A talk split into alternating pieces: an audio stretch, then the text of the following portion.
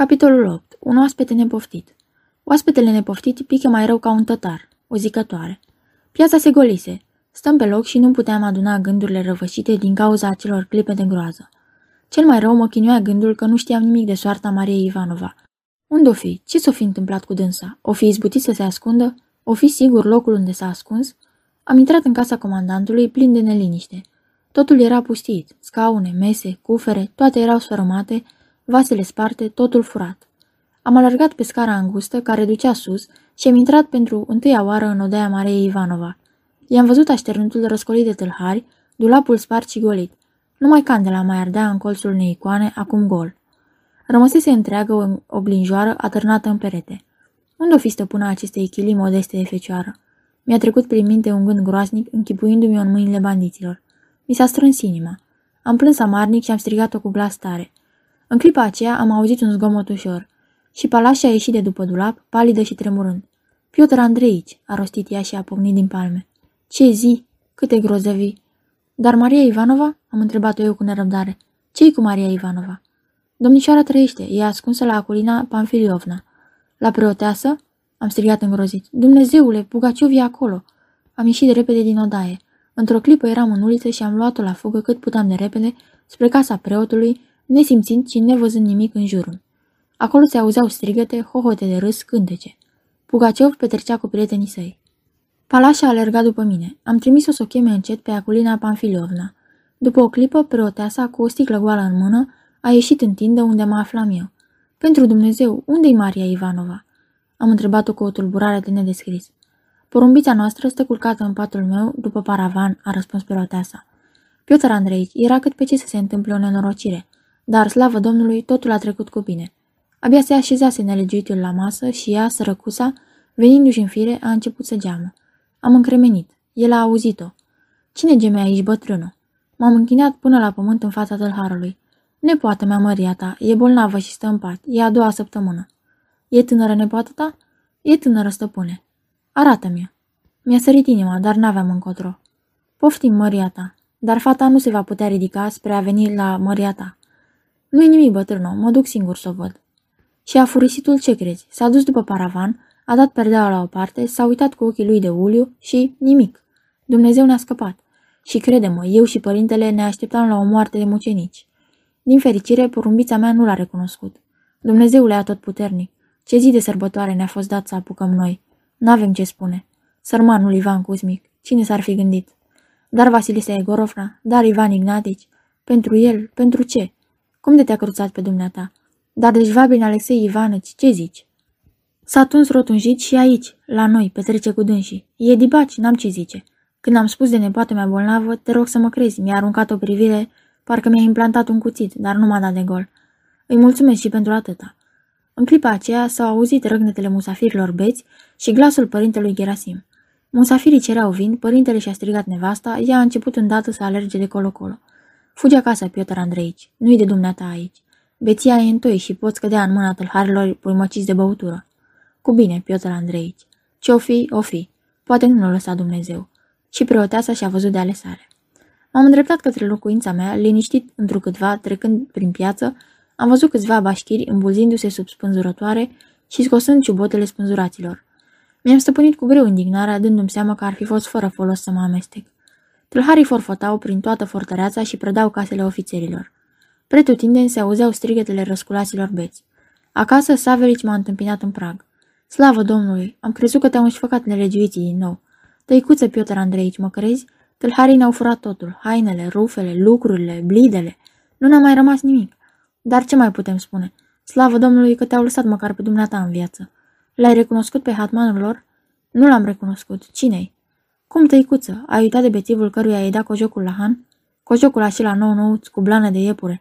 Când l-a îmbrăcat ticălosul, l-au plesnit toate cusăturile. M-a cuprins uimirea. Într-adevăr, asemănarea lui Pugaciov cu fosta mea călăuză era izbitoare. M-am convins că Pugaciov și fosta călăuză sunt unul și același om. Și atunci am înțeles de ce m-a cruțat. N-am putut să nu mă mir de înlănțuirea ciudată a evenimentelor. Cojocul meu de copil, dăruit unui pribeag, mă scăpase de ștreang, iar bețivul care umbla de la un han la altul împreșura acum fortărețe, zguduind întreaga împărăție. Nu vrei să mănânci?" m-a întrebat Savelici, de fel schimbat în apucăturile lui. Acasă nu mai avem nimic, dar am să mă duc să caut și am să-ți pregătesc ceva. Cum am rămas singur, am căzut pe gânduri. Ce trebuia să fac? Să rămân în fortăreața aflată sub stăpânirea nelegiuitului? Să-i urmez banda? Niciuna, nici alta nu era de demnitatea unui ofițer. Datoria îmi cerea să mă duc acolo unde slujba mea putea fi folositoare patriei în clipele acelea grele. Dragostea însă mă îndemna grozav să rămân lângă Maria Ivanova, să-i fiu apărător și scut. Deși prevedeam grabnica și neîndoielnica schimbare a împrejurărilor, nu puteam să nu mă cutremur înfățișându-mi pericolul în care se găsea. Gândurile mi-au fost întrerupte de sosirea în fugă a unui cazac care mă anunță. Măria sa, împăratul, te cheamă la dânsul. Unde e acum?" am întrebat eu, pregătindu-mă să mă supun. În casa comandantului. După masă, tătucul s-a dus la baie și acum se odihnește. Ei, înălțimea voastră se vede din toate celea că e o persoană suspusă. La masă a binevoit să mănânce doi porcei fripți, apoi a făcut o baie atât de fierbinte, de nici Taraș Corochkin n-a putut răbda. I-a dat măturică lui Fomca Bigpev și cu greu și-a venit în fire, stropindu-se cu apă rece. N-ai ce spune, are apucături de om mare. Și se spune că în baie și-a arătat semnele de împărat ce le are pe piept. Pe o parte, pajura cu două capete, de mărimea unui ban, iar pe alta, chipul lui. N-am găsit că trebuie să zdrunci în convingerea cazacului și ne-am dus împreună la casa comandantului. Mă gândeam la întâlnirea cu Pugaciov și mă sileam să ghicesc cum se va sfârși. Cititorul își poate închipui, cred, că nu-mi puteam păstra ușor sângele rece. Începuse să se însereze când am ajuns la casa comandantului. Spânzurătoarea cu victimele ei se zărea neagră, înfiorătoare. Cadavrul sărmanei neveste a comandantului mă zecea sub cerdac, unde stăteau de pază doi cazaci. Cel cu care venisem s-a dus să mă anunțe, s-a întors îndată și m-a introdus în încăperea unde, cu o seară mai înainte, îmi luasem rămas bun atât de drăgăstos de la Maria Ivanova. Am văzut un tablou neobișnuit. La masa așternută, încărcată cu pahare și sticle, sta Pugaciov împreună cu vreo 10 căpeteni de ale cazacilor, toți cu căciulile pe cap, îmbrăcați cu cămăși colorate și înfierbântați de băutură, cu mutrele roșii și cu ochii aprinși. Printre ei nu se afla nici Vabrin, nici uriadnicul nostru, trădătorii nou recrutați. A, domnia voastră!" a rostit Pugaciov cum m-a văzut. Bine ați venit! Vă oferim locul cu toate cinstea. Poftiți, vă rog!" Sfesnicii lui s-au înghesuit și eu m-am așezat tăcut la un colț de masă. Vecinul meu, un cazac tânăr, zvelt și frumos, mi-a turnat un pahar de vin prost de care eu nu m-am atins. Curios am început a cerceta adunătura. La locul de cinste stătea Pugaciov cu coatele pe masă, sprijinindu-și cu pumnul lui mare barba neagră. Trăsăturile feței erau regulate, destul de plăcute. Nu arătau nicio cruzime. Vorbea mereu cu unul de vreo 50 de ani, pe care îl numea când Conte, când Timofeici, iar uneori îi spunea unchiule. Toți se purtau între ei ca niște egali, nearătând vreo stimă deosebită față de conducătorul lor. Vorbeau despre asaltul de dimineață, despre succesul răscoalei și despre viitoarele acțiuni militare. Fiecare se lăuda, își spunea părerile, îl contrazicea liber pe Pugaciov. În această ciudată consfătuire militară s-a hotărât atacul asupra Orenburgului, mișcare îndrăzneață, care era cât pe ce să fie încununată de un fatal succes. S-au înțeles să pornească a doua zi. Fraților, spuse Pugaciov, înainte de culcare să cântăm cântecul care îmi place mie. Hai, Ciumacov, începe! Vecinul meu a început cu glas tare un cântec de luntraș, un cântec de jale și toți îl acompaniau în cor. Nu fremăta, drum bravă rece, mamă. Lasă să-mi dea până gândul greu și amar că mâine am să mă duc la judecată în fața judelui cumplitul țar.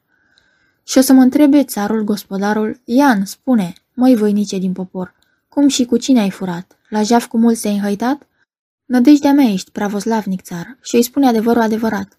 Tovarăși patru a voi, toți preamărite, întâiul fosta noaptea întunecată, al doilea vezi, jungherul ascuțit, al treilea murgul meu cel iubit și al patrulea fu arcul înstruit, iar ca trimiși a voi săgetile călite. Mi-o spune atunci măritul țar, doar cinste ție, fecior de plugar, că bine ai răspuns și ai jefuit, am să te căftănesc, voinice, drept răsplată, și în mijlocul câmpiei mari palate ți-o-i da, doi stâlpi și o grindă peste ei. N-am cuvinte să vă descriu cum m-a impresionat acest cântec popular despre spânzurătoare, cântat de niște oameni sortiți spânzurătorii. Fețele lor amenințătoare, glasurile lor armonioase, tonul de adâncă tristețe pe care îl dădeau cuvintelor expresive, toate acestea au făcut ca un fior poetic să-mi zguduie întreaga ființă. Musafirii au mai băut câte un pahar, după care s-au ridicat de la masă, luându-și rămas bun de la Pugaciov. Voiam să plec și eu în urma lor, dar acesta mi-a spus. Stai, vreau să-ți grăiești ceva. Am rămas singuri. Am tăcut amândoi câteva clipe. Pugaciov se uită țintă la mine și, din când în când, făcea un semn cu ochiul stâng, cu o deosebită șiretenie și bagiocură pe față. În sfârșit, râse. Era de o veselie atât de naturală încât, uitându-mă la dânsul, am început să râd și eu fără să știu de ce. Ce e înălțimea ta?" m-a întrebat el. Recunoaște că te-ai speriat când flăcăii mei ți-au aruncat triangul la gât. Cred că ți s-a făcut inima cât un purice. Dacă n-ar fi fost servitorul tău, te-ai fi legănat în spânzurătoare. Le-am recunoscut îndată pe Ghioș. Ai fi crezut vreodată, înălțimea ta, că omul care te-a scos la drum era însuși marele țar? Aici el și-a luat un aer semet și tainic. Ești foarte vinovat față de mine," a continuat, dar te-am iertat pentru bunătatea ta, căci mi-ai făcut un bine când eram silit să mă ascund de dușman. Cum te voi mai putea răsplăti, o să vezi după ce voi căpăta stăpânirea. Făgăduiești să-mi servești cu o sărdie?" Întrebarea înșelătorului, ca și îndrăsneala lui, mi s-au părut așa de caragioase, încât nu m-am putut stăpâni să nu surând. De ce zâmbești?" m-a întrebat el încruntându-se. Nu crezi poate că sunt marele țar? Ia zi." M-am tulburat. Nu puteam recunoaște un împărat într-un vagabond. Asta mi se părea o lașitate de neiertat. Dacă i-aș fi zis în față impostor, asta ar fi însemnat o sândă la moarte, ceea ce voiam să săvârșesc în primul moment de revoltă, în fața spânzurătorii și a întregului popor. Aici mi se părea fanfaronadă inutilă. Și o voiam. Pugaciov îmi aștepta răspunsul încruntat. În sfârșit, și astăzi îmi amintesc cu satisfacție de momentul acela, simțul datoriei a triumfat asupra slăbiciunii omenești. I-am răspuns. Ascultă, am să-ți spun tot adevărul. Judecă, pot să recunosc eu că ești împărat? Ești om deștept și ți-ai dat seama că o fac din fățărnicie. Atunci cine sunt eu după părerea ta? Dumnezeu știe, însă oricine ai fi, joci o carte primejdioasă. Pugaciov m-a privit deodată. Va să zică, nu crezi că sunt împăratul Piotr Feodorovici? Bine, dar un viteaz nu poate izbuti? Parcă Grișca Otrepiev n-a domnit în vechime? Crede despre mine ce vrei, dar ține-te de mine. Ce te privești celelalte? Oricine ar fi popa, tot părinte îi se spune.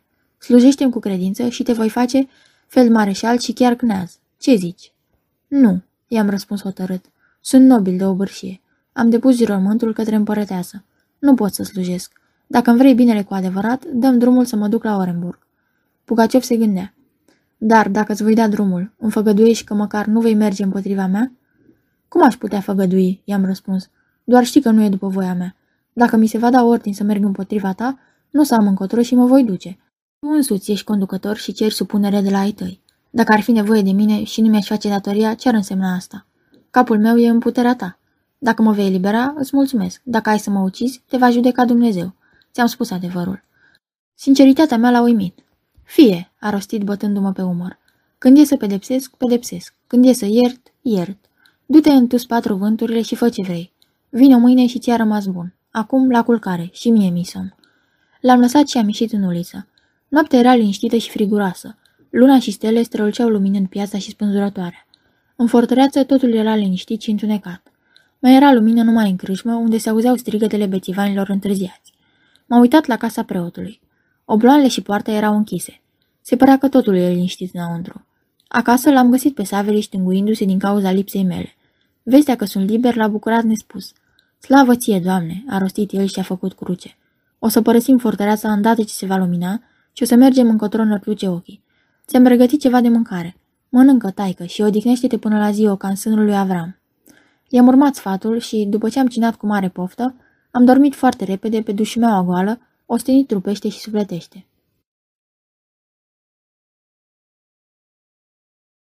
Aceasta este o înregistrare Cărțiaudio.eu. Această înregistrare este citită cu respectarea legislației în vigoare pentru Cărțiaudio.eu. Copierea, repostarea, multiplicarea, vânzarea, închirierea și sau difuzarea publică a acestei înregistrări, fără acordul scris al Cărțiaudio.eu, constituie infracțiune și se pedepsește conform legilor în vigoare. Pentru noutăți, vă invit să vizitați site-ul www.cărțiaudio.eu și să ne susțineți cu un like, subscribe și follow pe canalul de YouTube Cărți Audio. Vă rugăm să îi susțineți prin donații pe naratorii voluntari ai acestui canal și site. Vă mulțumim și vă dorim audiție plăcută în continuare!